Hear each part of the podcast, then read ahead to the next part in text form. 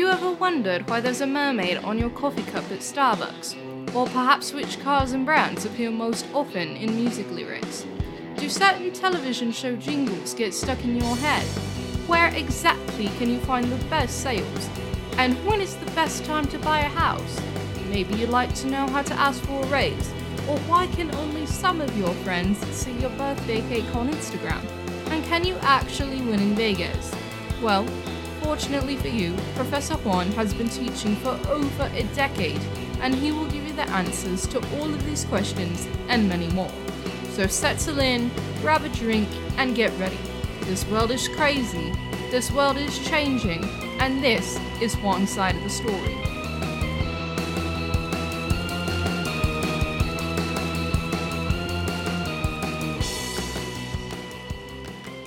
Good afternoon, everyone. How's everybody out there? How are you doing, Ernie? Hello, hello, hello. What's up, Juan? Doing great. Super excited to be here, to be on this podcast with you.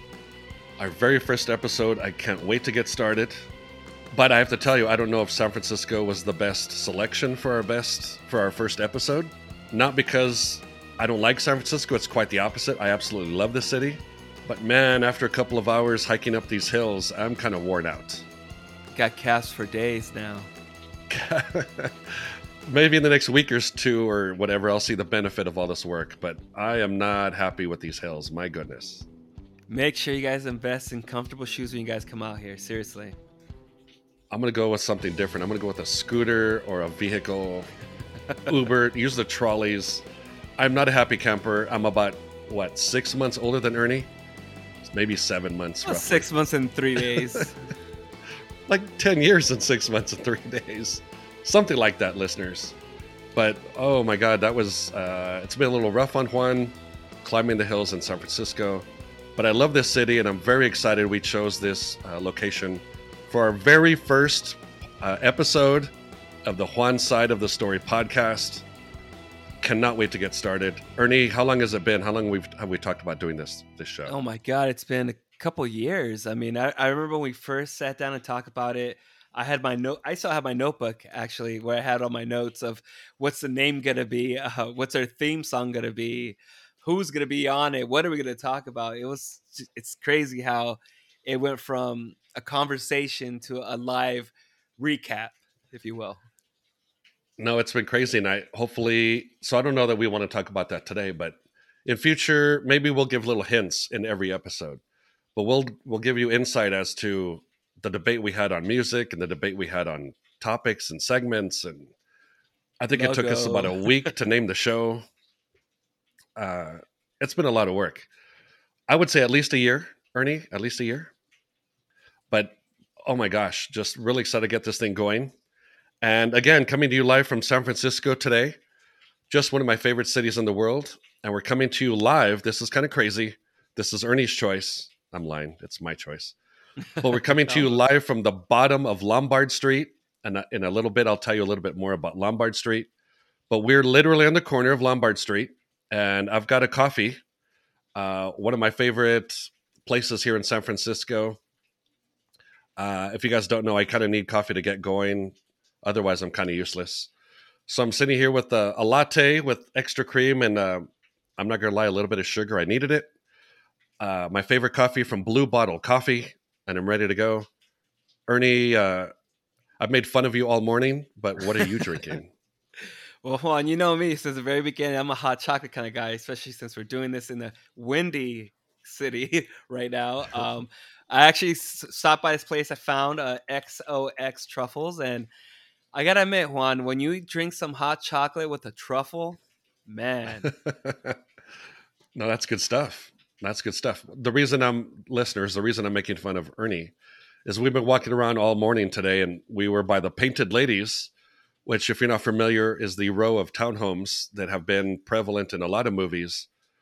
Maybe most uh, popular for their debut in a TV show called Full House and Fuller House. So we're walking by the Painted Ladies, and that's where I got my cup of coffee uh, at Blue Bottle Coffee. And Ernie had been nursing the hot chocolate for, I think, the last two or three hours. It has to be the right temperature one. I'm not trying to burn myself, okay? and why did it happen at the front of that those houses? I got to drink the co- my hot chocolate, and guess what? It was delicious. No, it looks good, and the truffle definitely looks good. No, super excited. Just again, the hills have just been terrible, but that was a lot of fun to see the painted ladies, and again, thoroughly enjoying our morning here in San Francisco. Ernie, this is your, I think you said the second or third time you've been here? This is my second trip here. Yeah. Okay.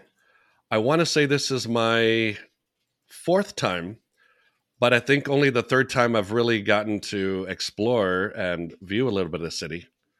I've been here for business a couple times, and one time I just didn't really get to do virtually anything at all. But I think San Francisco is just a great town.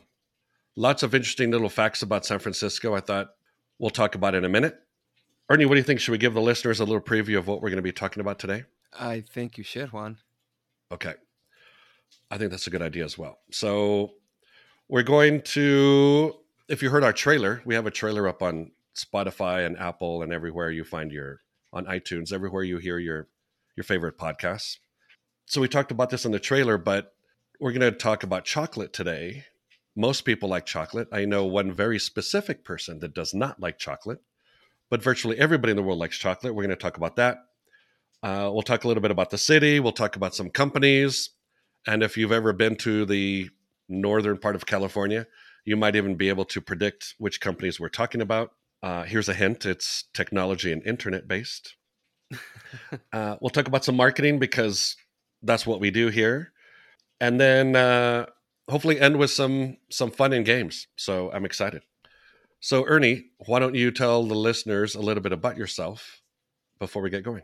Absolutely. So my name is Ernesto. Um, grew up around the LA area. Super excited to be a part of this show. Uh, I have about a little over 10 years of business experience. Um, had the privilege of being not only a friend of Professor Juan Holguin, but also a former student of his. And as I mentioned in the trailer before, Juan stories are Juan of a kind and they will make you laugh and they will teach you a lot. And I got to admit, I became the person I am today because of Juan.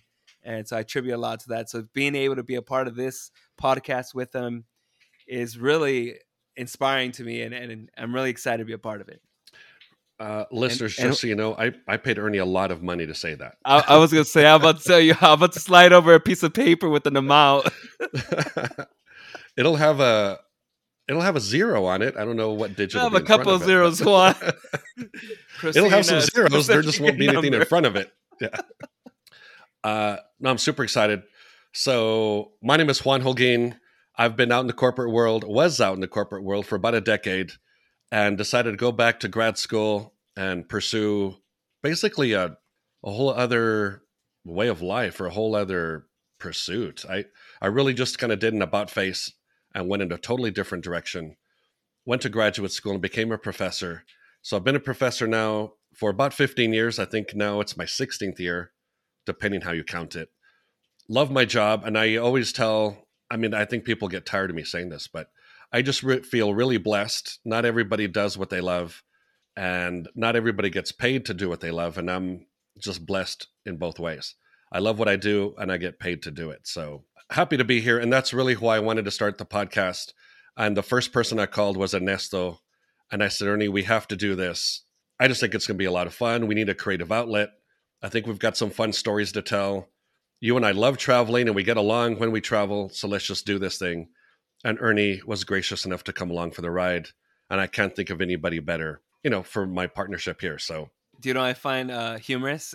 We both started off in the finance world, and now we're both in education.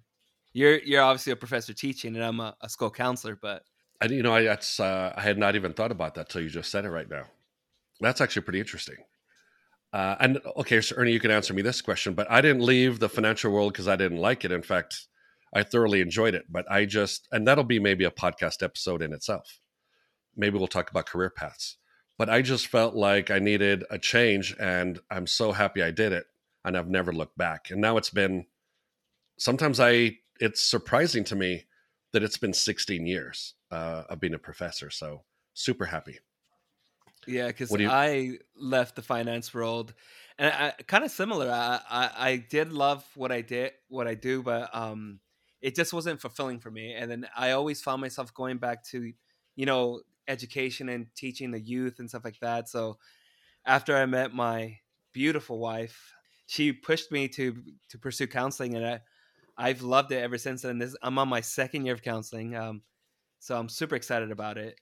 And yeah, I'm super happy to be a part of this podcast with you to talk about it. So I have to give a I don't know how long this is maybe our 10 minutes into our first episode and I'm going to give our first huge thank you to Selene for supporting Ernie and encouraging him to do this crazy crazy program with me and she's has to be a huge uh, sweetheart for allowing him to devote so much time to this project. Again, it hasn't been a lot, you know, it hasn't been very easy and I know they could be doing a lot of other things. So thank you Selene for letting me borrow your husband for an hour today. But at least she gets a trip out of it, right, Ernie? So she's enjoying San Francisco. crossed. Yeah. yeah, there you go. okay, so let's tell you. I thought it'd be prudent to tell you a little bit about San Francisco for those of you that have not been here or are hopefully thinking of coming here soon. I like it more and more every time I come, but I think that's, I could say the same thing about most cities. I always enjoy it the second or third time. And you do the very touristy things the first time you come, or I don't know, you, it just depends how much time you have. But I thought I would share with the listeners some things that I've learned on this trip that I hadn't really thought of before. And one of my favorite things, I'll mention this probably in every episode, is just literally meeting new people. So the food is great and sports and music and the museums and the parks. But one of my favorite things is just meeting people at the coffee shop or, you know, at the restaurants, at could be anywhere, in the cabs, Uber drivers, everywhere. And just learning about the cities that I'm visiting. So here's a couple of facts I thought uh, our listeners would really enjoy. And this first one's shocking. So I don't know when we're going to make our way to New York. It might be a couple of months. Uh, the colder weather's coming up. I don't know if we'll go to New York. But the first interesting fact, the first interesting fact I thought would be interesting is that the Golden Gate Park here in San Francisco is bigger. I'm shocked. Golden Gate Park is bigger than Central Park in New York. Ernie, did Oh, you know that? I did not know that. and it's not even close. It's about uh, I've got different figures. Some people have said about twenty percent. Some people have said twenty five percent, but it's far bigger than Central Park. Wow. Just huge. I believe it's over three miles in length in one direction. Just tremendous. And I've been to, to Central Park on a few occasions. I love Central Park, and Golden Gate Park is actually bigger. Uh, another little fact I thought was interesting. So, obviously, the first time you go, well, maybe not obviously, but most people go to the Golden Gate Bridge, right? That's kind of a, you know, maybe the first stop for most tourists when they come to San Francisco.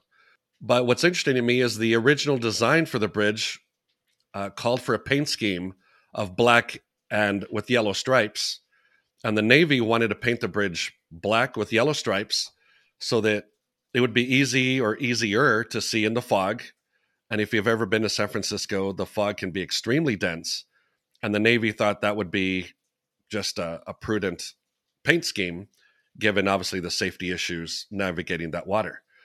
And the primer paint, is my understanding, the primer paint that they put on the bridge, uh, you know, obviously want to protect against rust and corrosion, was this kind of shade of orange. And after viewing it, one of the architects, or, and I believe it's the lead architect, actually said we should we should use this particular orange coat. And I think that's just kind of fascinating because that's that's, really how we know the bridge. Ernie, did you know that one? No, I did not know that. It's very interesting. I And just- I've actually seen the fog in San Francisco, and, and it gets crazy. Like you cannot see probably like two feet in front of you. I would say. I know some people think we're exaggerating, but it's we're not. It's about two feet in front. You can walk into a pole and you don't even know. Before Oh, It's realizing you're gonna hit the pole. yeah, you're on the floor looking up, like, what did I just do? Uh, it's crazy. Uh, so I, I think that's really interesting that now it's it's orange, more for an aesthetic, not really even a, a safety issue. So that's kind of interesting. And this is arguably my favorite. I think those are kind of cool facts, but here's kind of my favorite. Ernesto, did you know that the Chinese fortune cookie was invented in San Francisco? I knew it wasn't made in Chinese, but I didn't know where. No, I it's you know Ernie and I both like comedians, and we always follow comedians and listen to comedians either on the radio and even live and in person. Obviously, a lot of comedians make fun of that joke that you could put a fortune in a piece of lasagna or spumoni, and I don't know if people would buy it. Or you could put, uh, I don't even know, you could put a fortune cookie inside a tres leches piece of cake, or I was going to say something like slimy. a piece of flan. I don't even. I think you'd have to laminate it to put it in flan. I don't even know. But for some reason, you put a fortune cookie in a. Well, you put this message in a fortune cookie, and all of a sudden, people believe it. I mean, people. It's I can't tell you- Ernie, you have to share with me a story. You're having dinner with somebody, you open this cookie and you see your fortune, and I've sat at the table with a hundred people and laughed about the fortune and whether it's good or bad, whether we liked it or not. Half the time we want to like trade fortunes. It's like a whole thing. am I am I wrong? You're absolutely right. And then sometimes when it gives you the lotto numbers, have you ever tried to play the numbers that it gives you? Your lucky numbers are. I have to admit I've never done that before. Have you have you done that? I tried it like twice. I didn't win. So Okay. yeah, I don't No, I don't- recommend it. Well, you know. If it was do a, what if it was an Amazon rating, that would be a one star. Yeah, for sure. For maybe less, half a star. But hold on, have you seen like fortune cookies? Like I know you love going to like places like that, but have you got fortune cookies today and like they're not fortunes anymore? It's it's like advice. Like if you I'm go to trying to- Panda Express, for example, and you get a fortune cookie, it'll be like, oh, treat people right, and they'll treat you right. It's like, wait a minute, it's like, when you park your car, pay the meter. That's yeah, it's like more. lock your doors when you come home at night. Keep safe. Uh, no, I can't remember. get plenty of sleep and you'll feel rested. That's terrible because I like Chinese food and I can't remember the last time I opened a fortune cookie. Well, you That's feel too because that's not even Chinese, so you're you're you're the green. No, so there you go. That's right. Okay. But speaking of Chinese food, for those of you that have not been to San Francisco, it's home to the oldest Chinatown in North America, just gigantic. Over again, similar to the park, it's over a mile in length. And I don't know how wide, but it's very, very long. All kinds of great Chinese food and shops. I've never been to San Francisco without going to Chinatown and getting some soup and various other uh, foods. Just love Chinese food. Ernie, are you looking forward to that? Actually, I am, Juan. You've been talking about Chinatown since the longest. I've, I've never been there. I love Chinese food too, so I'm really excited to see what Chinatown really has to offer. No, so I think we're gonna go tomorrow night, if I'm not mistaken. That's I gotta look at our calendar. I think that's tomorrow night. We're gonna wander down that way and see if we can find some good Chinese food. But what, here's something. Again, this is my fourth trip. I I did not know. Chinatown. I mean, uh, San Francisco is actually home to a very large Japantown. So this might be just me, but I like sushi for lunch. It's a good dinner, and I'm not saying this to be mean, but I'll have sushi and like an hour later, I'm really, really hungry. So I don't, I don't, maybe that might be just me, but I don't like sushi for dinner because then I'm looking for a hamburger at about nine thirty or 10 or yeah, taco or something. so I like sushi for lunch because then I can continue doing my touristy things, looking at murals or I, to I find think that's the cup point of, it. Keep- It's not something nice and light. Can continue going. It's not gonna like slow you down, like you know, having like a big burrito or, you know, No, I agree. And I've had, I think we've talked about that on our trips. You can have a big meal and then you're kind of, you just want to go sit down or take a nap. you're sluggish. Yeah. Yeah. So maybe find some really good sushi for lunch and then maybe uh, some Chinese food one of these. Uh, I think we're going to be here for three days. So we'll definitely do dinner in Chinatown. And then this last one I thought was interesting. So in our trailer, if you listen to our trailer from last week, just to kind of give you a hint about what the show is about, Ernie talked about wanting to go to Alcatraz. And here's two little facts I thought were interesting about Alcatraz is it was actually a fort up until 1934 as a military fort and that's why it kind of makes sense right it's very secure it's uh, kind of isolated and very heavily fortified and that's because it was a fort.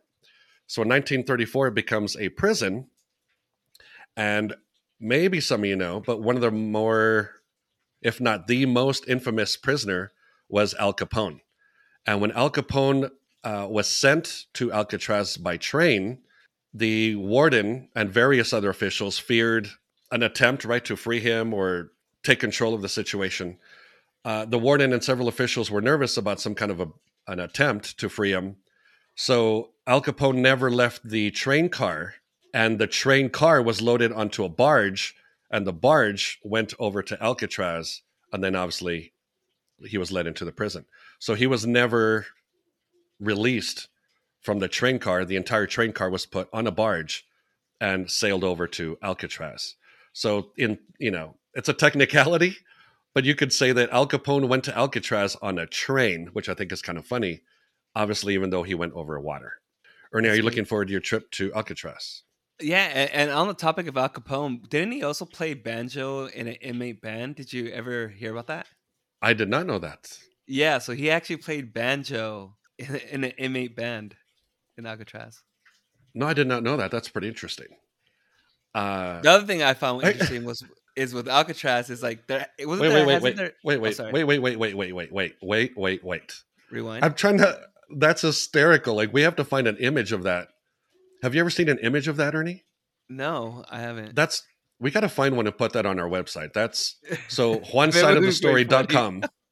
yeah. Hopefully in the next couple days, go to one store onesideofthestory.com and I am going to work tirelessly to find that photo because the image of Al Capone, the image of Al Capone playing any instrument is kind of crazy, but I might believe like a piano, but a banjo. that- I just googled it one and I found it. so we're, we're gonna we're gonna post this on the website. Yes, Yes, it's In fact, that's- that's your job. you're putting that on the website right now.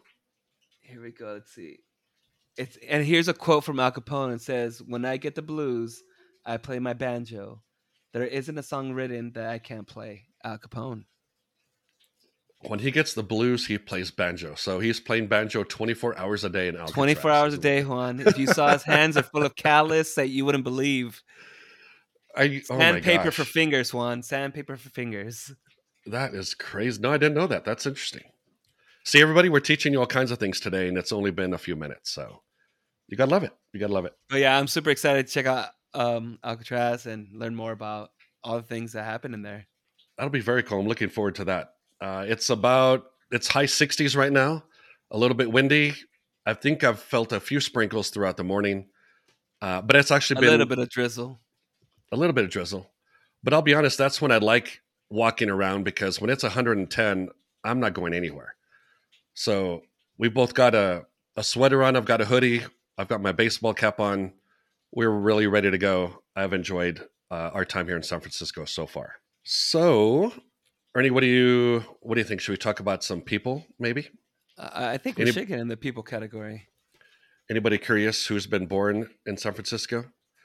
So, in no particular order, in no particular order, Danny Glover was born in San Francisco in 1946. Wow. Danny, Danny Glover. Glover, is one of the my favorite actors. He's top up there. I, I remember watching um, Lethal Weapon with my dad, and it was just awesome. Just the action in that movie, and you know him with Mel Gibson at the time. I'm kind of curious. I don't have a a fact. I, I can't state this as a fact, but I want to say the Mel Gibson Danny Glover uh, relationship was really one of the first like buddy buddy movies, or at least they were kind of funny and they kind of picked on each other, but obviously they really cared about each other. So a lot of humor, but a little bit of it was dramatic in some in some parts of the movie. It, was like Thoroughly the Chris. Tucker and Jackie Chan of their of the pastime. Yeah, But have you noticed that? Because even if you think about Bad Boys, you have Martin Lawrence, Will Smith. No, for sure. And so I, I want to say, I don't want to say they're copycats, but I really think that Danny Glover and Mel Gibson were like the first buddy buddy kind of movie. Uh, Yeah. Two individuals that you wouldn't see together, but they somehow make it work. No, and they did. And obviously they made several sequels. So it worked out for them. Oh yeah, I think it was up to four. I'll be, am I terrible if I tell you I kind of quit after a couple? I don't know Yeah, how it ended. I think it, stopped at four. yeah. Okay. Don't ruin it. Don't ruin the ending. I mean, I'll it's not like Fast point. and the Furious. They're like a number what 13, 14? No, I think they're like 21. I, I don't think Fast and the Furious is competing with iPhone in the number of. That Ernie, I think you just stumbled across something. That should be some co-branding. The Fast and the Furious iPhone 15 or whatever it is. That absolutely. In fact, in fact, oh my! If Apple, if you're listening, Tim Cook, if you're listening to me, you can send residual checks to Ernie at some do at onesidestory.com and Juan at onesidestory.com. I think that's a great marketing. The Fast and the Furious iPhone 15 Exactly. or 16 or 21. That's that makes perfect and then, and then just have like Dom Toretto come out, just be like it's family, the family of Apple, the Apple family. It's the my Apple credo. family. That's, that's hysterical. And then with the quote, "You never turn your back on family, even when they do," and it's like, "Welcome back, other Android users. Come back to Apple." like, I can already hear Oh Ernie my making a bunch of villain comments about me and my Android. So actually, I'll make another play. Apple, if you really want me, if you uh, if you're so inclined, feel free to send me the latest version, and I'll make a shout out on the on the podcast. So email me, and you know I'll send you my address, and we'll make this happen. So Tim Cook, make that happen. as he takes a sip of his so good coffee that he's been No, this talking about. I'm thoroughly enjoying this one. Love San Francisco. Okay, let's do a couple more. Ansel Adams, one of my favorite photographers. As as you guys listen to more and more of my podcasts, you'll find out that I'm a big art lover, particularly murals, but all kinds of paintings uh, and photography. And Ansel Adams was born in 1902. Uh, does a lot of black and white, uh, mostly landscapes. I think all of you have maybe seen. I would say the average person has seen an Ansel Adams work but maybe didn't know who that was. But Ansel Adams, born in 1902. And that's probably going to be myself as one of those people. Um, guilty. I think I think I I would honestly say most of us have seen one. You just didn't know it was on. I was going to say I've probably seen it, but wouldn't be able to tell you that was. Oh, Uh, let's do a couple others. Bruce Lee, 1940. Bruce Lee, martial Uh, artist. Big fan. I remember uh, what's the name of the movie, Ernie? With uh, the one that just came out, DiCaprio With Brad Pitt, Brad right? Pitt. Yeah. Uh, oh my God. Once I can't. Once Upon a Time in L.A. Is that Once upon a time in Hollywood. Once Upon a Time in Ho- okay. Hollywood, LA. All right, my bad. I apo- to everybody in LA, I apologize. Once Upon a Time in Hollywood, or I guess to everybody in Hollywood, I apologize. Maybe both. Okay, but that was that was really interesting to see uh, how they integrated Bruce Lee into that that movie. That was pretty witty. Tarantino, one of my favorite people. So Oh, Bruce Lee, 1940, uh, died pretty tragically uh, before he really got his career. I don't think he hit his prime yet, so that was tragic. Um, Alicia Silverstone, 1976. Oh my god. Aisha God. Tyler. Clueless. Ernie, don't be clueless. Clueless. She- October 1976. with Alicia Silverstone. Uh, have you seen uh, the the Batman movie, Batman and Robin, with her? She played a Batgirl. I think that was the. I don't think we have a sound effect for that, but that was the end of her career. I know. That- It was like, it was like, wait, should she, should she quit? Do it. I'm. Oh my gosh, that. I love Alicia, and Alicia, if you're listening, like really, she's listening. No way. But if you're listening, I love you, and I'll take you to dinner. But that that was kind of the end of your career there. So I hope you have a comeback here and do something. I think better. I think that's when we started seeing DC start going south with their movies because I mean, how many Batmans have there been? I mean, we went from 142. Now we're at Robert Patterson, who once played uh, Edward in Twilight. So I'm supposed to believe that a glitter bat guy boy is now Batman. No, that's so I don't want to talk about that because we're going to do a whole podcast about DC and Marvel. So we'll do we'll save all of our comments about Rob, you know, the whole thing, Robert Pattinson, and everybody else in a whole show. That was that was just a little preview of what we could talk about, but No, that's going to be that'll be a great topic. We'll just talk about Batmen, Bat people, Batman. Actually, that would be a good segue. Yeah, Batman. Yeah. Jerry Garcia, 1942. Some music lovers might know Jerry Garcia. And then the last two uh, I want to talk about are Clint Eastwood and Robert Frost. And I'm going to save, I'm going to talk about Robert Frost at the end of today's show.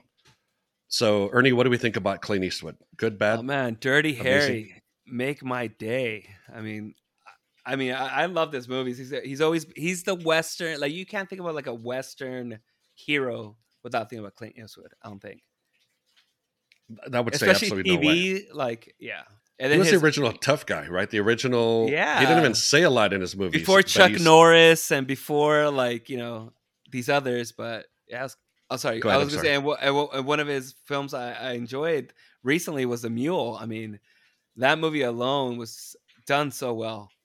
No, so we're talking about a an actor, a gentleman, an icon, and the first movies came out in the 1950s. I mean, he's been acting since the 50s, and is still just a energetic, viable, talented actor. You know, well into the next century. That's just a man. It's 70 years. You know, acting. That's crazy.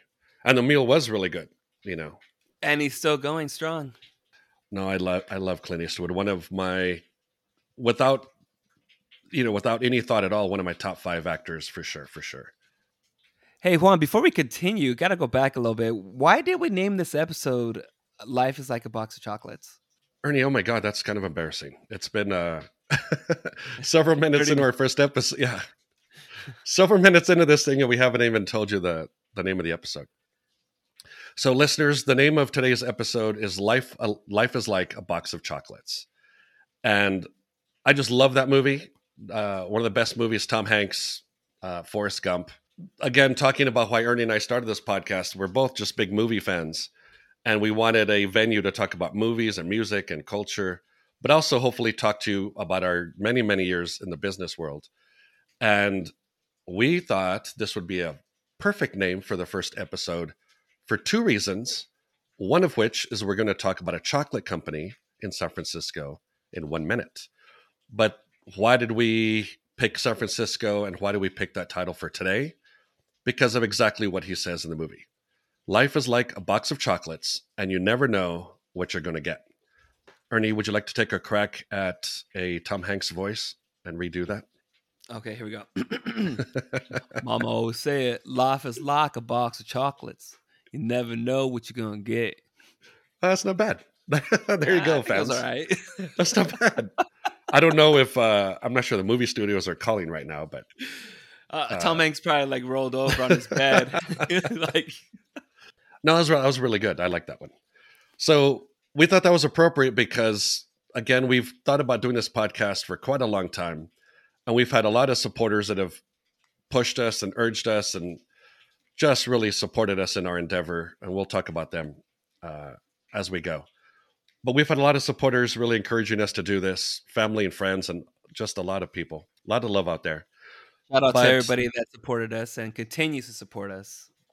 for sure we'll have to figure out a way uh we'll we'll shout out some love on the on the website i would say why do we call this first episode life is like a box of chocolates because we kind of hinted to it in the intro but once upon a time uh, i graduated and i wanted to be a stockbroker and that's what i did for a very short period of time just did not enjoy that position at all and i wouldn't say i regretted it in fact really i would say i did not regret that at all because that was really, really what I wanted to do. And I thought unequivocally that was the best opportunity I had when I was 23. And I think if I was 40 or 50 or on my deathbed and I had never been a stockbroker, I would have regretted it. That's really, I dreamed about that for years and years and years. So I'm really happy that I was blessed with that opportunity. Uh, and I don't really regret that I found out that it wasn't for me. We don't always get to do what we want but I've been very blessed because now I've been a professor and it's all worked out. Ernie, you know, started out in the in the banking industry and he's come kind of full circle, if you will, and he's in the education world where he feels, you know, he's helping kids. And Ernie, I'll ask you about that more in a minute.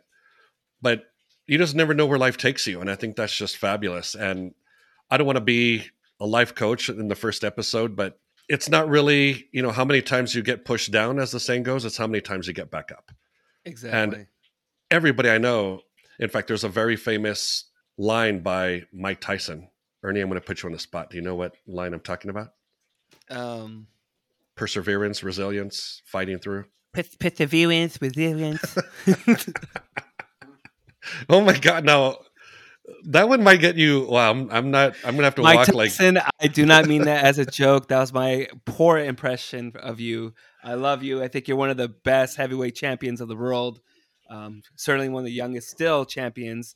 and I enjoyed watching you with my father. So there was no dig to you, and just my admiration to you. Yeah, based on that slight, on that impersonation, you got to keep sucking up. You need about five more minutes of. Yeah, I don't want to end up like that guy on the plane, get punched up. That wow. Okay, Tom Hanks, not so bad. Uh, Mike Tyson, we got to work on that one. Okay, but the the line Ernesto is that everybody has a plan until you get punched in the mouth. Mm. And the idea was that you know you have an idea of what you're going to do in this boxing match, but when somebody hits you in the face very hard, then you have to figure out what the next step is. when life throws these unexpected wrenches at you. Absolutely, and it doesn't have to be even really negative. But I think it's important to realize that sometimes your road takes you down different paths, and maybe it's not something you've ever thought about, and maybe it's not something you've wanted, but and there might be some trepidation, and there might be some, you know, you might be uncomfortable. But sometimes the road leads you exactly where you're supposed to be. And right before today's episode, I was talking with Ernesto and his beautiful wife Selene, and Ernie and Selena were taking uh, turns claiming credit for the podcast and how wonderful they are and the wonderful assets that they bring to the podcast. And I can tell you truthfully and unabashedly that if I hadn't met Ernesto, I doubt I'd be doing this podcast. And if Selene hasn't hadn't supported Ernesto in this endeavor and let me borrow him for several hours a week, it also wouldn't be possible. You, So, you know, I'm really you know, my you know, my wife Selena's like at the corner of the door, like, like listening, trying to make sure she heard her name, and she's like, "Wait a minute." No, I'm I'm not a fool. I'm I'm a marketer. I know to give you know credit where credit's due. So my goal is to keep Selena pretty happy. So she's got to let us go on these these bus trips and plane trips and train trips and everything we have planned. So thank you, Selena.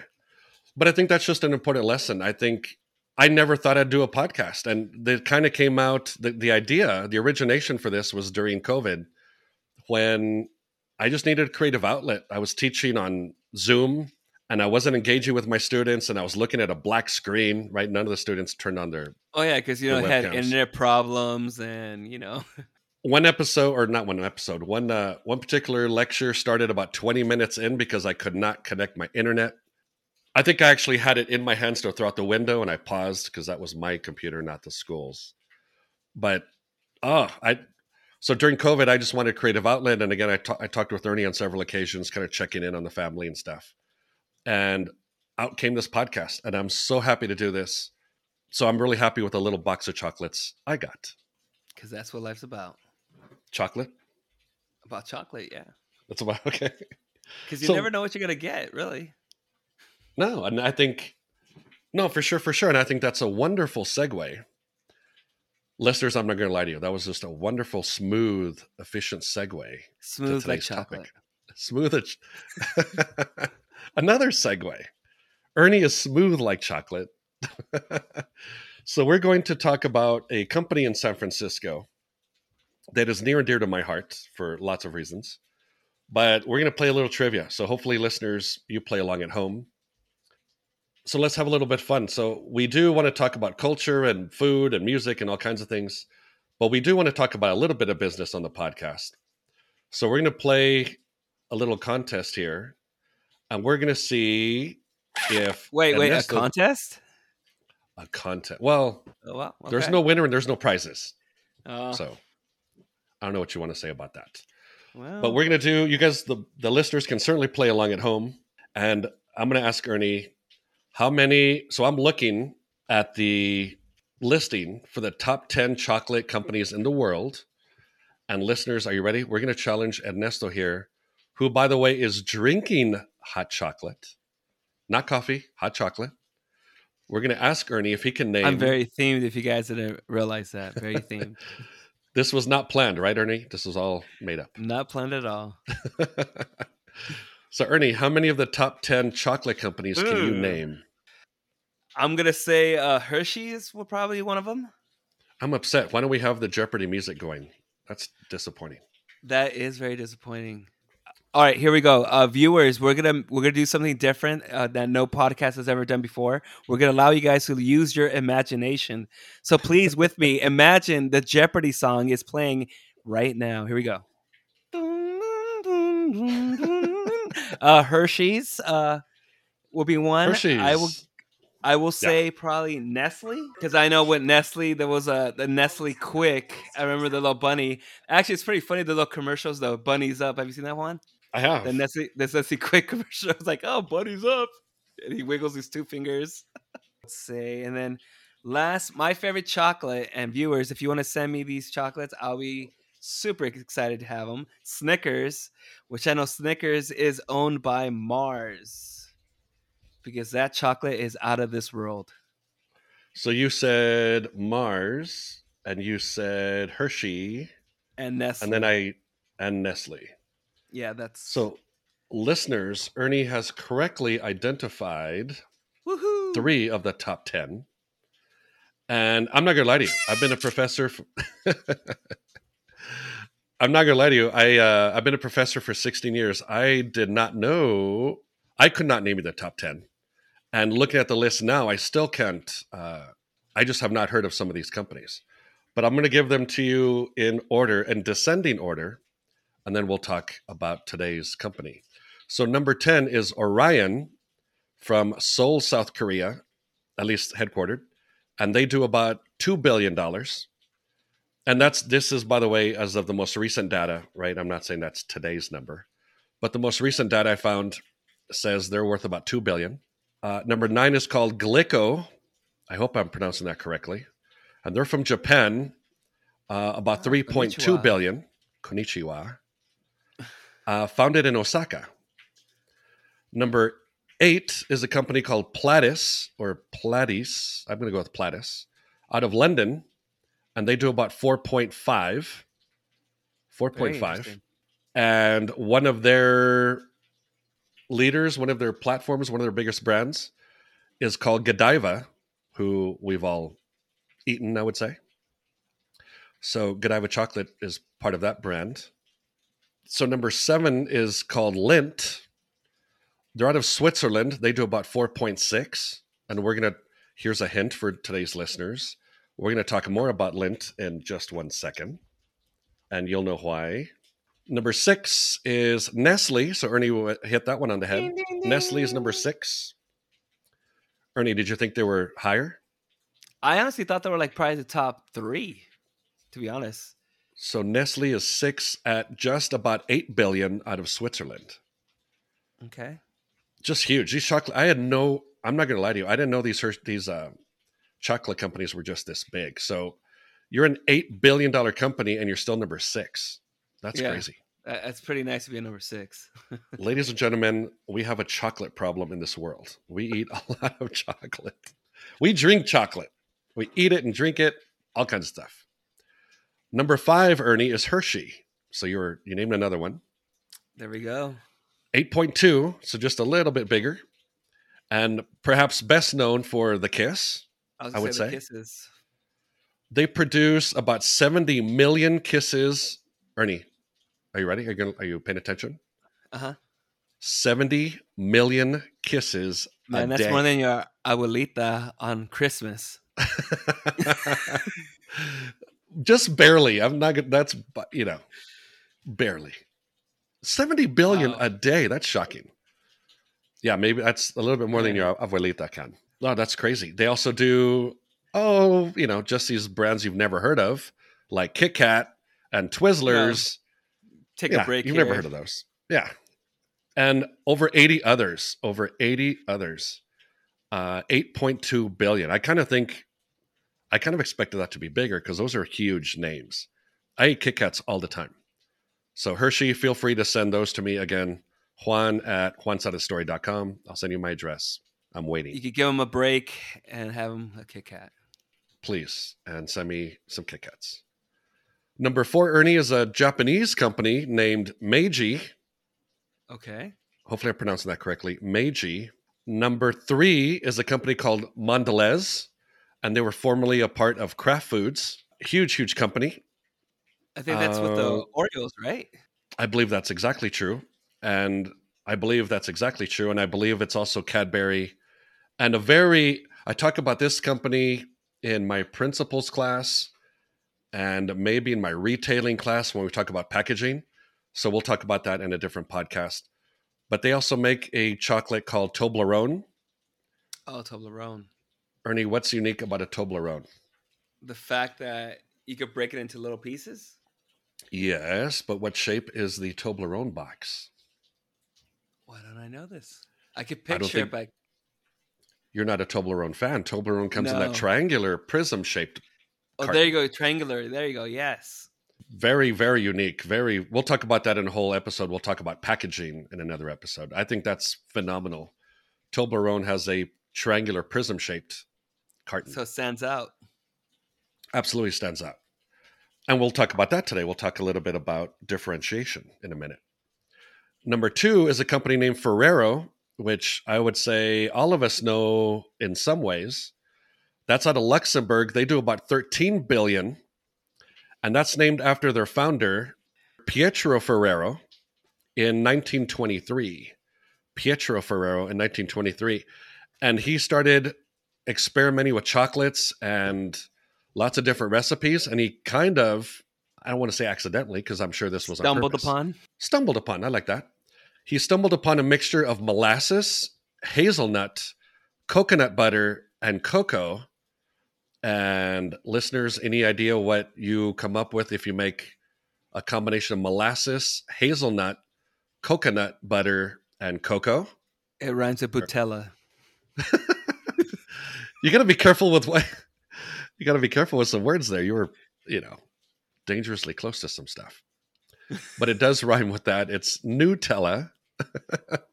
so that that all credit goes to Pietro Ferrero. I know most of us love Nutella on everything: Everything. Pancakes. Eat it off the bottle. spinach, broccoli, lasagna, uh, some tacos. No, I'm joking. I don't know. Other sister spaghetti. Spaghetti. That's yeah. Hazelnut marinara. Mm-mm-mm. I remember the first time I had a crepe with Nutella. And I don't want to say that was like a shocking, like weird thing, but I wasn't really looking for I mean, I don't know. I was looking forward to it, but thought it was weird. And now it's kind of hard for me to eat a crepe without it You feel like a crepe, not eating it with it. You know. because I'm a crepe. I feel like a crepe. I'm a crepe. Uh, bananas, strawberries. Oh my God, that's yummy. We got to stop talking about that. Uh, so that's um, number two was the Ferrero Group with again about 13 billion. And number one, Ernesto, Dun, dun, And I feel like- I feel like you knew this before, or did you know this before? Because you made mean- a, a whole big spiel about Snickers being your favorite. So who's I number mean, one? I Ernesto? may or may not work for Snickers, but if you're listening, you can for sure send me any kind of Snickers at my email, Ernie at Juan Side Story. story.com. So I want thank Kit you, thank you. Kats. Ernie wants Snickers. Please make the appropriate accommodations. But I'm gonna say this- Mars for number one. Mars is the biggest chocolate company in the world, at least according to these stats, uh, with estimated annual sales of $18 billion, headquartered in Chicago. headquartered in Chicago, an American company, the biggest chocolate company in the world. And what some people don't know is uh, one of the reasons they are this large is that they decided to sweeten the pot. Da-dum-dum, and they acquired uh, Wrigley Chewing Gum, which was the largest chewing gum manufacturer in the world. Some And might say that was a sweet deal. That's a very sweet deal. I mean, chew on that for a minute. I mean, chew on that for a minute. That's just crazy. That it could have been a sticky. I'm not gonna lie, that could have been a sticky situation, but they made it work. They made it work. It came out really, really sweet for them. So good for them. They have one of the largest factories in the world in the Netherlands, which holy cow, if you take me for class, I'll tell you that there's 196 countries in the world, at least recognized by the United States government. 196 countries in this world. And I I'd put the Netherlands and I'll say this listeners, so don't hen- don't send me hate email. I have not been to the Netherlands. So, you know, hopefully that's something we do in the near term but I don't know that I would have said a chocolate, you know, one of the world's largest chocolate manufacturing facilities was in the Netherlands. I don't think I would have gone with that. Uh, just mean- fascinating. I, I heard Uh, the Oompa Loompas are there too. Juan, there's a secret factory in the Netherlands. Is that right? That makes. That's what I heard. I saw the I saw them play soccer in the last World Cup, and they were a little bit taller than the average Oompa Loompa. So That's what they want you to think. Those are Netherlands in disguise. Little Oompa Loompas in disguise. it's a marketing scam. It's just a scheme. Uh, so that's pretty interesting. That were founded by Franklin Mars, founded by Franklin Mars in 1911. The Milky Way bar. What an amazing company! Again, uh, 18 billion dollars in Wow. chocolate and gum now. So there you go. So why did we share with you those little tidbits? Because we're in San Francisco, which is home to the Ernie. How do we pronounce it? How did we? We've asked lots of locals about this factor. We've gotten all kinds of pronunciations. Ernie, do we have an official? Are we going to go with an official pronunciation of Uh, this company? I'm not sure, Juan. What do you think? Out on the limb and say it's Ghirardelli. Ghirardelli. It depends how fast you. It's like Worcestershire or Worcestershire. Worcestershire or sauce. Just Worcestershire sauce. You just say it fast, and hopefully people know what you're talking What's it called? about. Ghirardelli chocolate. Uh, Ghirardelli is how I usually have heard. I've heard people say Gira, but I believe it's Ghirardelli chocolates, and they are in the northern part of San Francisco, right on the water. Uh, I've been there twice. Love it. Ghirardelli chocolate. So they are now a subsidiary of Lindt, who I previously told you was number seven in the world. One of my favorite stories that I talk about in my marketing classes is that uh, I went to the factory and they produced well over 20 little. If you guys haven't had a, a Ghirardelli chocolate, they're typically sold in these little squares, Little square packages. like an inch and a half wide, Ernie, something like that. About an inch, yeah. No, bigger than that. Maybe even two inches.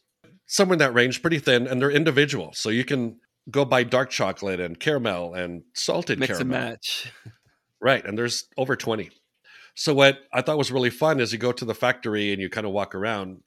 And then in the store, there's lots of ways to buy these chocolates. You can just get a handful, you can buy them by the pound. And my favorite was you get these, uh, some are glass, some are plastic. I took a, a cheaper plastic. And they charge you for the plastic container and all the chocolates you can fit in it. So, Ernie, did you ever play Tetris when you were a kid or recently? I did. That's one of my favorite games on Game Boy, black and white. I know I'm you? aging myself horribly right now. But, Listeners, Ernie just ratted on himself. He's 82 years old. Wow. well, sorry guys. I really talk like this. that just shows you what a microphone can do. the effects of a microphone. Sound editing, people. Okay, so what's interesting is you can cram all these chocolates into this container, and some are shaped in various ways. There's pyramids and squares and spheres and all kinds of different shapes. And because I am a professor and I'm a nerd, I sat there for about 20 minutes trying to figure out all the different schemes and ways and how can I cram the most chocolate into this particular shape. That's it. I would imagine you spend more time than 20 minutes. I'm actually surprised. I think that's an improvement, or was an improvement. I don't know how long this was, but Okay, Ernie just threw me under the bus. I was there for like an hour and a half, but I didn't want to admit that. So- Thank you for that, Ernesto. Okay. But I remember the guy look there was a guy next to my right, and I can visualize exactly what he was wearing. I was about three quarters of the way done, and I decided I had blown it. This was not going to work. And I dumped out all the chocolates, and he looked at me like, What are you doing? And I just remember looking at him like, Should I explain how, you know, I'm embarrassed. I'm thoroughly embarrassed. Should I explain what I'm doing? And in one second, I thought, Nah, screw it. Let me just keep going. But that was embarrassing. He saw me dump it out and start again. He must have thought I had some kind of a a scheme. I don't even know. Yeah, I was I was thoroughly embarrassed. But I I succeeded. I stayed there until I crammed about I don't want to exaggerate, about 320 of these things. Mission my- accomplished. but it was awesome. I took it to the front and actually got a compliment from the young lady that was at the service counter. She said I had done one of the better jobs. She said some people just kind of loosely dump them in there and walk out. She's like, You took the time to cram them in there. And now that I tell you that story, maybe that was actually a dig at me. Yeah, she's like, you could have just dumped it in there, and you wasted all that time. But hey, pat on the back for your efforts. But no, you had to cram all 73 of these things in there. Congratulations. that was, I don't, that was, I thought it was the right thing to do. I don't, if you're going to charge me for the whole container, there we go. Let me fill a container. Yeah. Yeah. So it's a challenge. I, I like challenges. But let me give you a little bit of history about the Ghirardelli uh, chocolate factory. Founded in 1817 by a gentleman named Domenico. Domenico Ghirardelli, born in Italy to a foods importer and just kind of followed the the tradition, the family line. About 30 years later, opens up, well, I guess plays around with the idea of chocolates and decides to open up a chocolate company, let's just say. Uh, 1852, so he's about 35 years old and travels over to San Francisco and decides this is where he wants to set up shop. That's a little bit before my time, but goes to San Francisco in 1852 and, and opens up shop. Yeah, something like that. And it's been a family business for the longest, longest time. They had a they created a very famous sign in 1923 that was visible for miles. And as a marketer, I just really appreciate, you know, that aesthetic.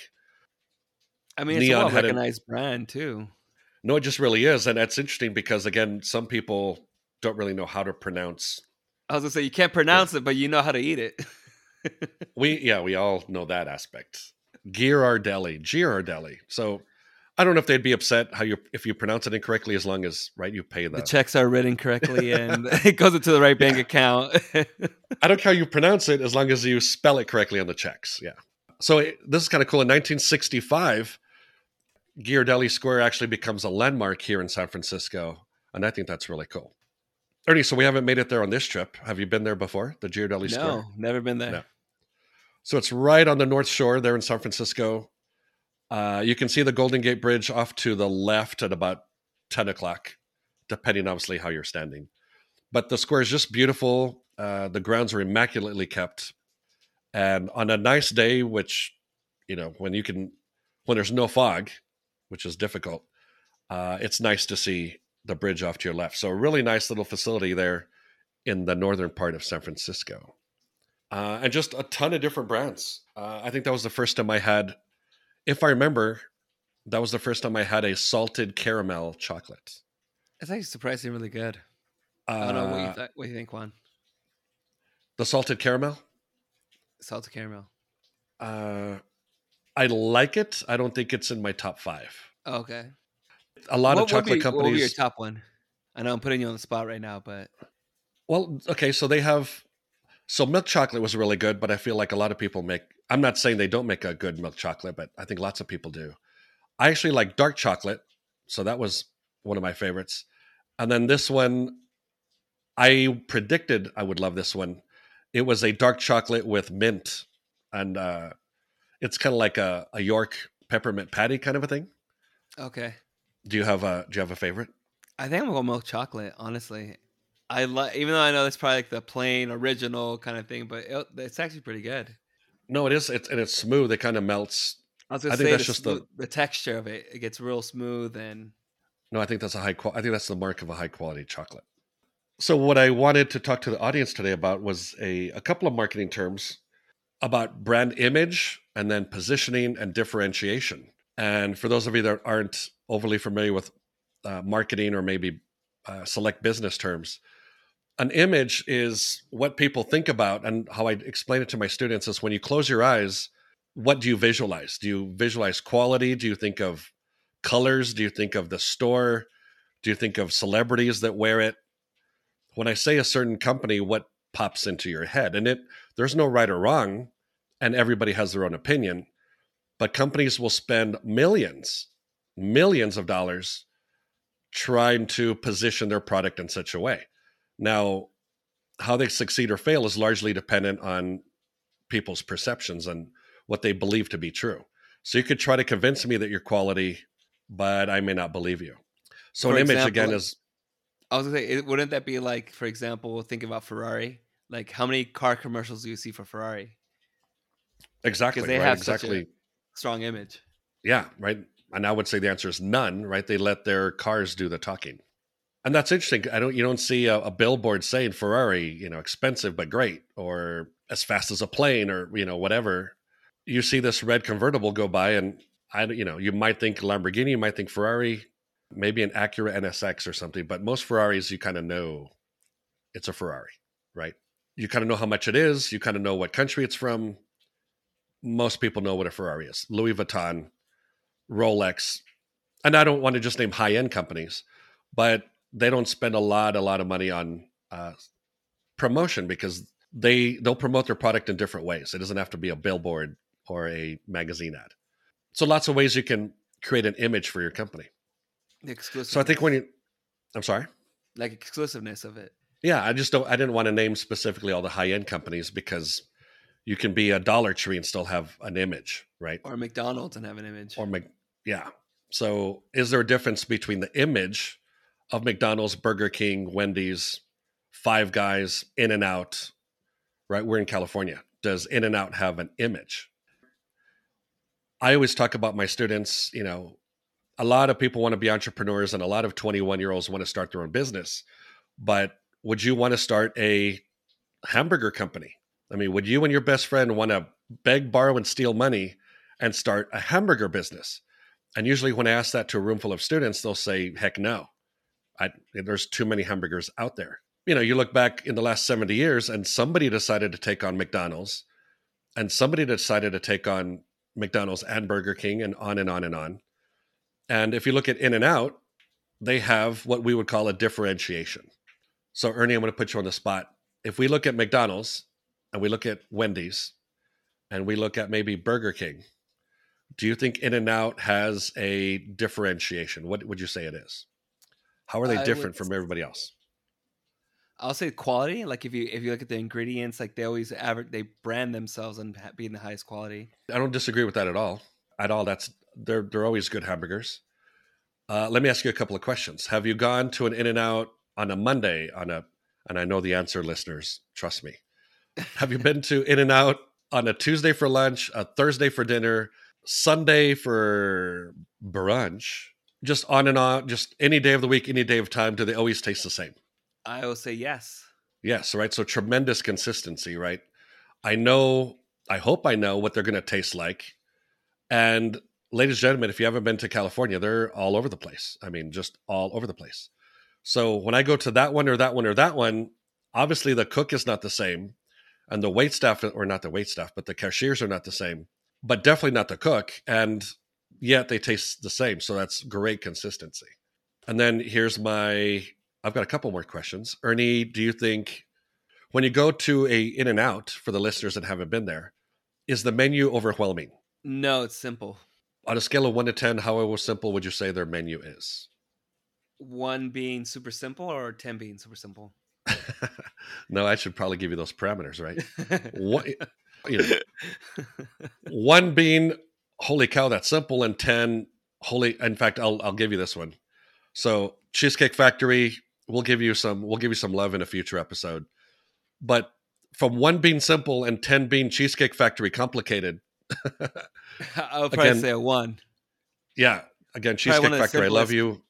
Probably one Yeah. of the simplest menus. Oh yeah, cheesecake. One of the best places to eat at. No, definitely one of the best places. But man, that menu, holy Jiminy Christmas!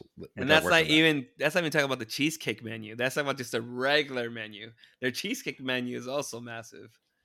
No, it's crazy. Yeah, well, that's worth a whole episode just for that. Okay. But back to In-N-Out, they have an extremely simple menu, and I'm going to tell a quick story.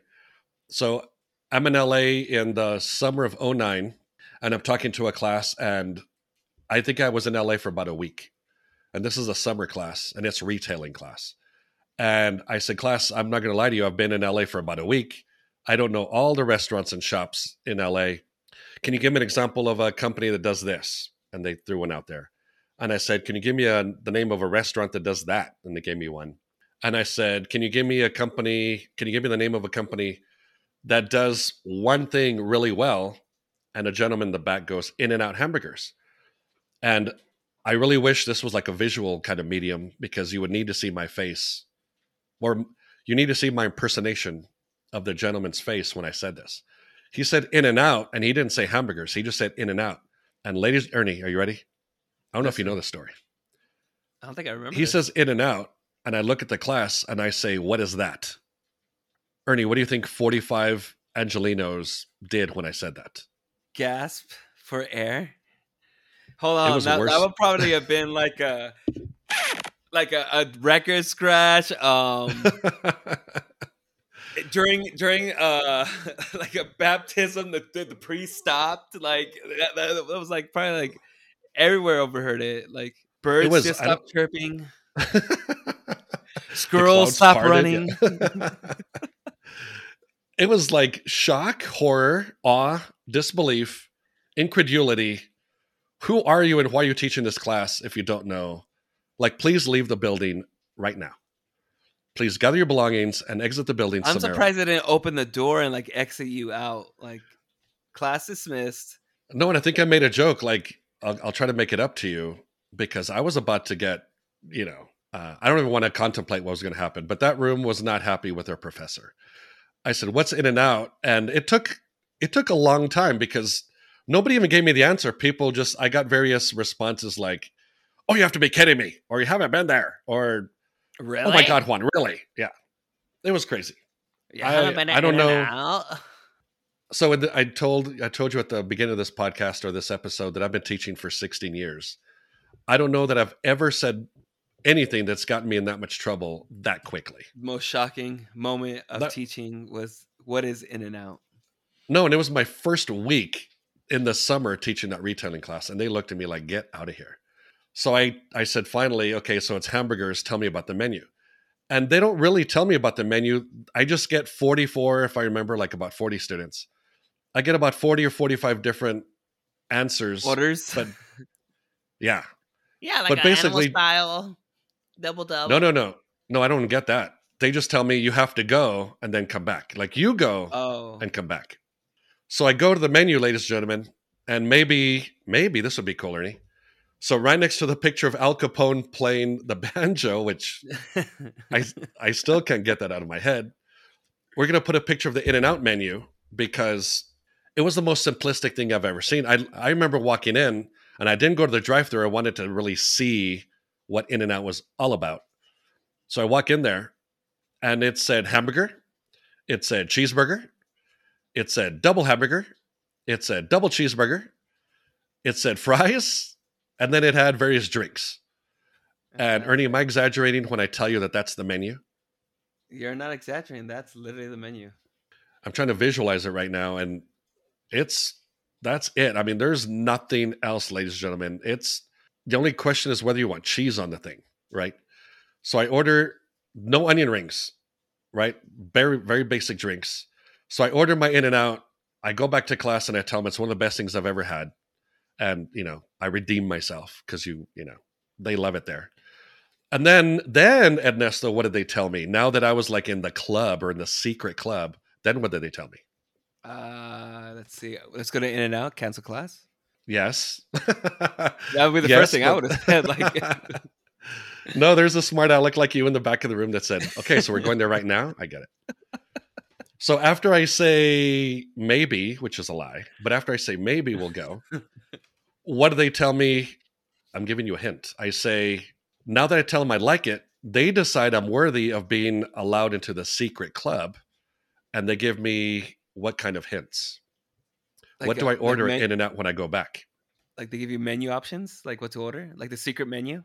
There you go, the secret menu, which I think you already said, Ernie, but for the listeners that haven't been there, what are we talking about? The animal style. Animal style. Animal style, which That's a California thing.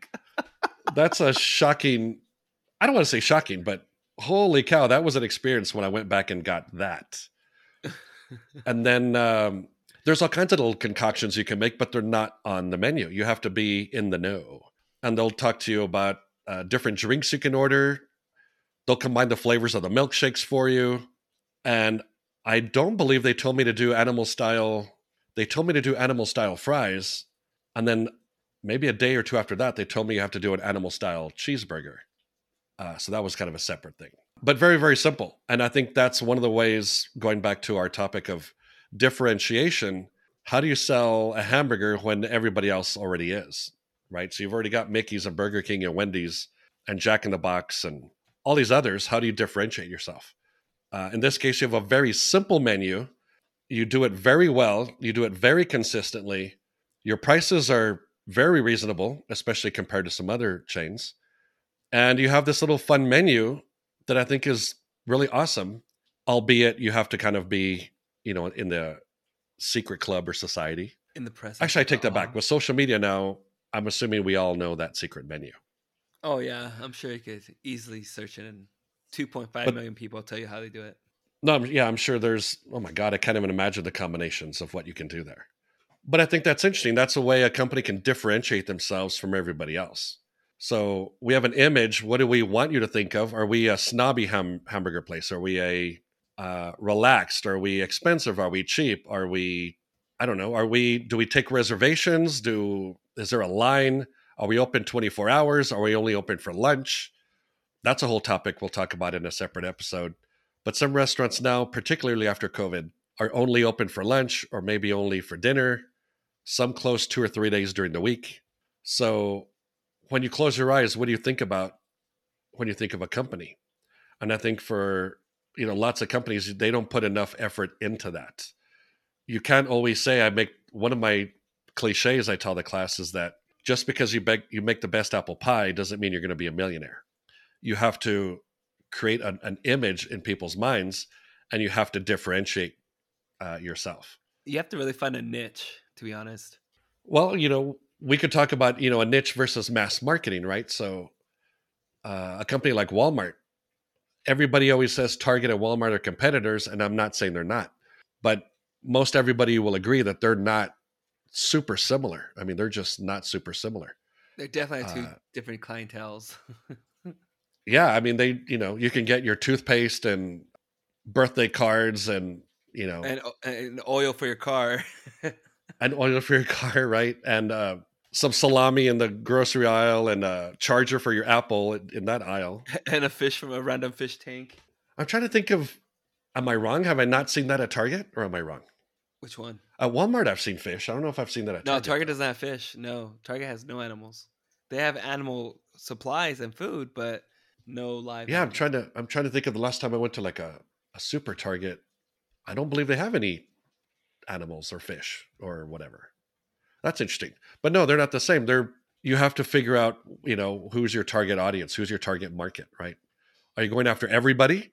Like maybe, maybe Target at Walmart are? Or are you trying to do kind of the opposite? And Ernie already talked about Ferrari. Are you trying to go after just a couple thousand people a year? I mean, just a couple thousand a year. So we talked about Hershey's selling 70,000 kisses a day. Imagine Ferrari that sells less than 10,000 automobiles a year. So very, very different. Or somebody in the middle. And that's obviously where most companies live, is in the middle. Lots of different ways to approach the business world. I think that's pretty interesting. So for chocolates, right, going back to Ghirardelli, is it the packaging? Is it the variety of flavors? Is it being a local company? Is it focusing on baking chocolates, consumer chocolates, various drinks, right? Like we always joke about Ernie drinking hot chocolate. Milkshakes. How are you differentiated? Yeah, from the other nine. Ernie, were any of those numbers shocking? Did you imagine a chocolate company could do 18 billion? No, that was way too high. Though I, I picked a couple billion, like three, four, but nothing like eighteen. That's just tremendous. You have to sell a lot of chocolate. So whether it's niche, a small little group, right? A French word meaning pocket, or mass, and you're trying to get everybody on the planet, 7 billion people, to buy your chocolate, companies have to really consider their strategy and what they're what they'd like to accomplish. There's pros and cons to a niche, there's pros and cons to a mass market. Uh, you've just really got to consider what's appropriate for you. You know, in my strategy classes, I'll always teach that it can be easier to go after a mass market because you assume everybody's the same and you run the same commercial or the same Instagram account. You you know create the same billboards. Uh, the commercials got the same voices with the same actors, and you go after everybody. That's not difficult, but you're going to make some errors because obviously you're not going to appeal to everybody. So some people are not going to be happy with your music or actors or attempt at humor.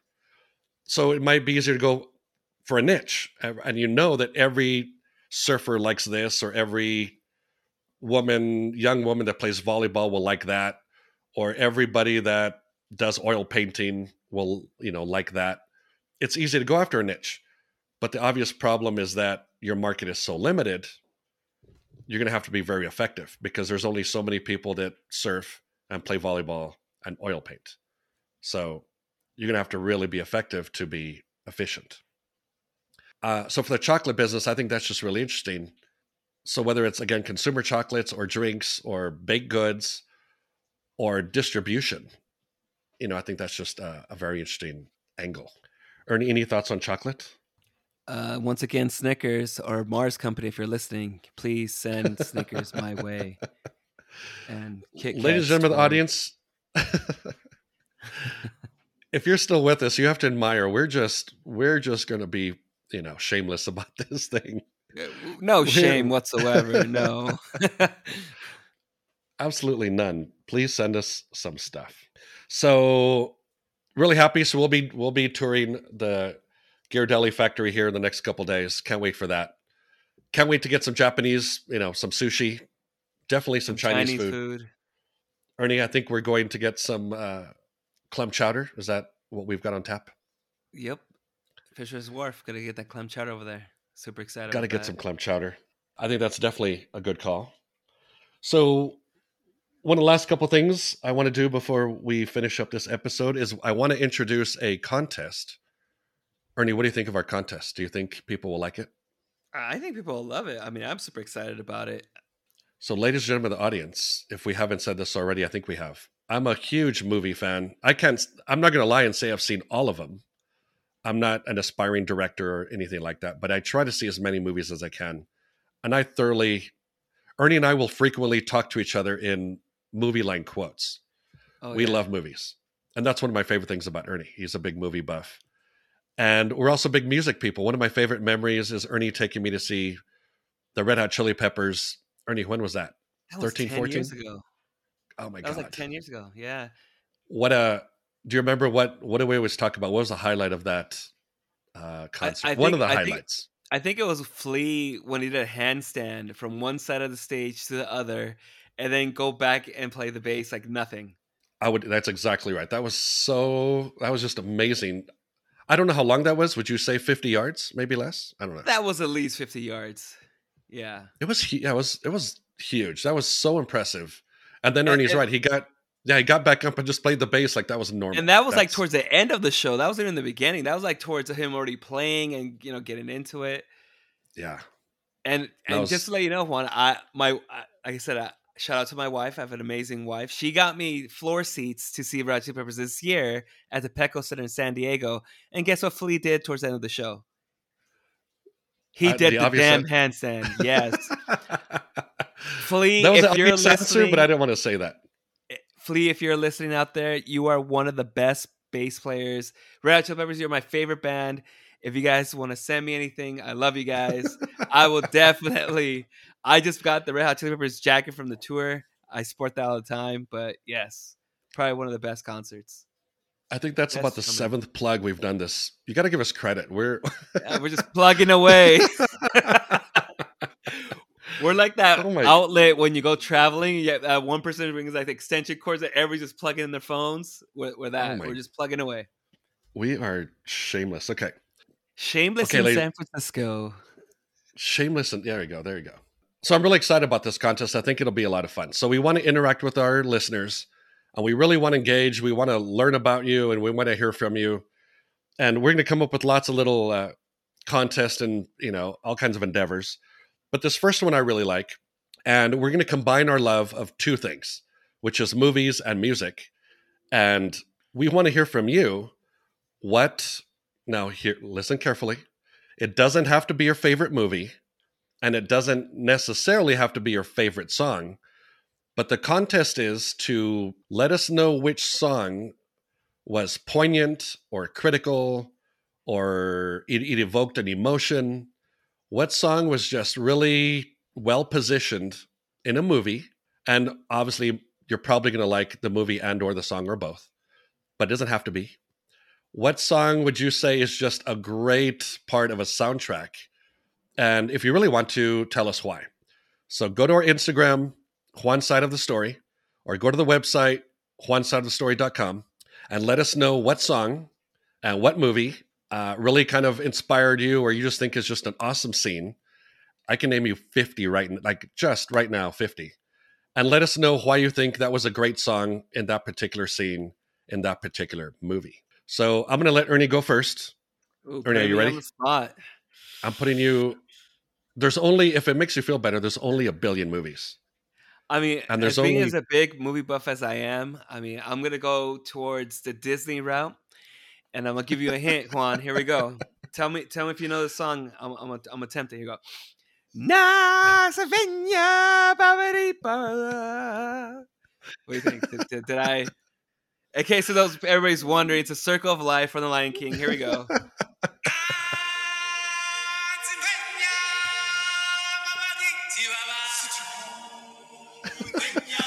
I mean, just chills when you hear that. I mean, I've got lasagna. come and get your dinner before it gets cold. Look out. oh my gosh, I don't even know. Yeah. Oh my gosh. But Disney honestly, Ernie, you're not four years old, right? I'm not co-hosting a podcast with a four-year-old. No, Is that? Can I safely say that? no, I, I'm I'm well over age of the 18s. You're 19. Okay.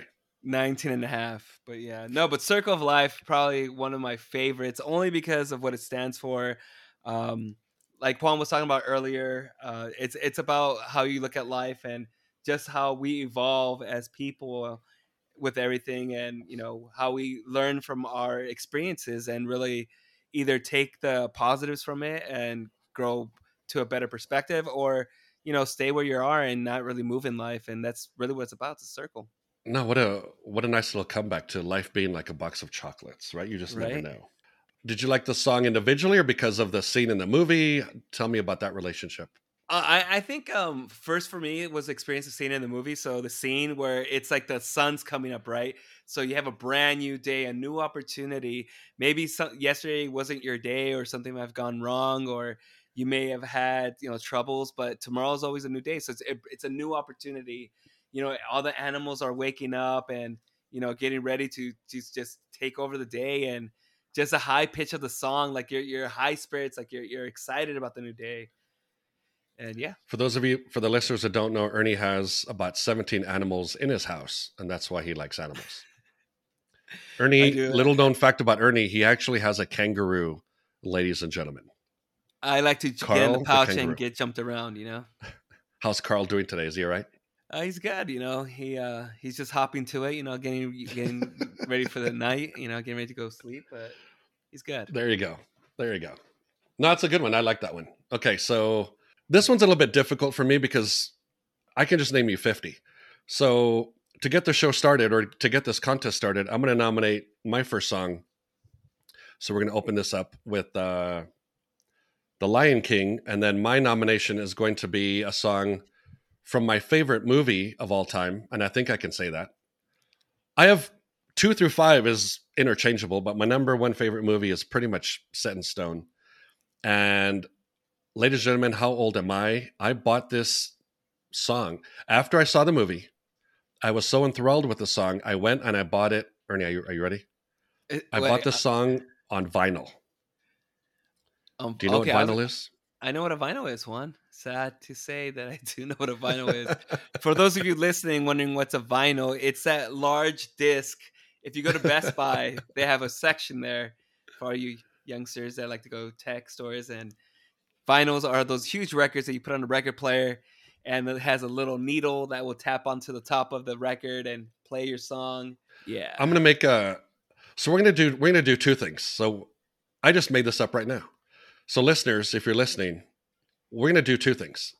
So go to our Instagram, Juan Side of the Story, or go to our website, juansideofthestory.com, and I'm going to buy coffee for two people or more. I might even do more. I'm not even gonna say it's limited to two, but I'm gonna buy coffee for one or two people that give us the best songs, you know, that just are amazing.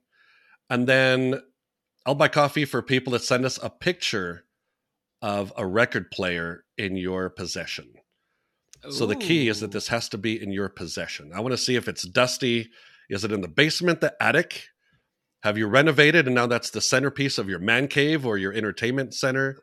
So we're not looking for a Best Buy employee standing behind the record player with his name tag clearly showing with the blue shirt. I am not buying you coffee if you go to Target, yeah, and show me a picture of a record player. That's not going to work. I want to see my mom. So I tell this joke in class. I was the original remote control. I was the remote control. So my mom would say, "Mijo, go, you know, rewind that song or play it again," and I had to go move the needle and literally put it right back in the song. and this, ladies and gentlemen, this record player was about eight feet long. It was basically a table. It was a desk, right? A solid piece of furniture. If a hurricane or a tornado blew the whole thing, if I'm Dorothy and the Wizard of Oz, the only thing that would have been left is this record player, and that's a true. Still playing fact. the song. Still playing the song, probably. It had this big panel, the counter, like I don't know if it's a countertop, but the desk, the top, hinged and moved upward. That thing weighed four tons. I'm not even joking. And I want to see your pictures, ladies and gentlemen. So a cup of coffee for those of you that give us some good songs, and definitely I'll buy you a cup of coffee for the best picture of a phonograph player in your possession in your home right now. Please go to the website and do that. So here's my nomination for the song for this contest. See if anybody knows this song. Oh yeah.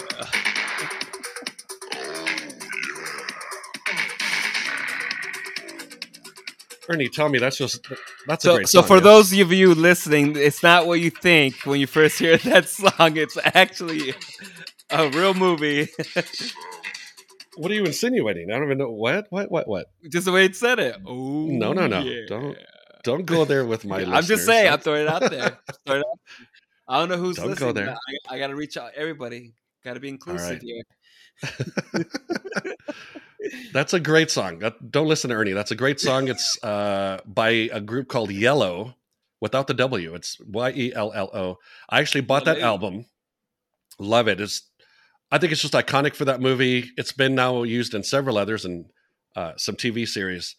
Love that movie, Ferris Bueller's Day Off. We'll talk about that in a different podcast. Love Wonderful that movie. song. Yeah, wonderful movie. It's got. We'll definitely talk about that in a future episode. So Ernie is nominating The Lion King. I'm nominating uh, Oh Yeah from Yello from the movie Ferris Bueller's Day Off. So please let us know what you guys are thinking, and Ernie and I will be happy. I just took money out of Ernie's wallet, and Selena doesn't even know it. We are go- we are I'm going to buy you a cup of coffee. Yeah. So Selena, I apologize, but we're going to take money out of our pockets. We are going to buy coffee for some of our listeners. Uh, we want to get to know you. We want to. That's right, everybody. I am now officially poor. There you go. 475 is going towards this cup of coffee for that lucky winner. I don't even think it's 475, but we'll see. Well, it depends what Yeah, state well- they're in. Yeah.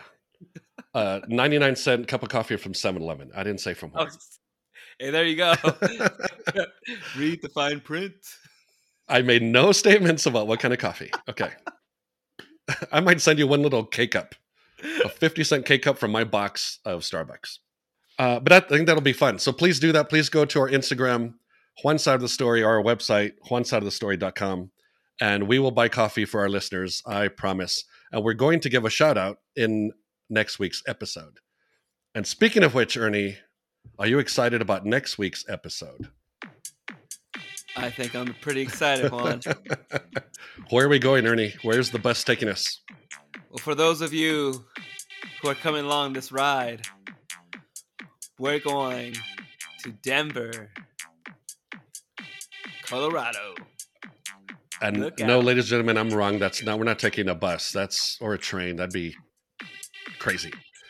But we'll be flying over to Denver, Mile High City. Lots and lots of stuff to talk to you about Denver, Colorado.